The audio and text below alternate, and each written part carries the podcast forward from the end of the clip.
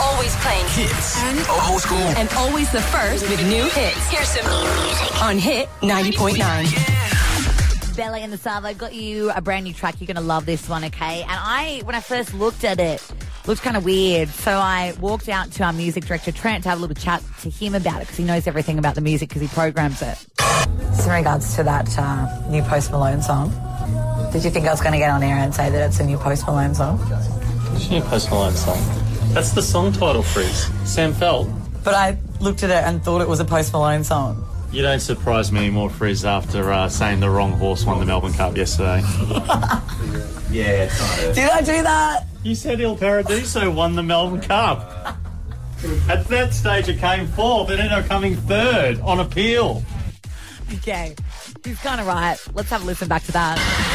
Melbourne Cup over for another year. El Paradiso took out the win. Hopefully you did as well. Anyway, just going to press play on this song now. Uh, Sam Felt featuring Rani. It is called Post Malone. Hit 90.9. One more drink.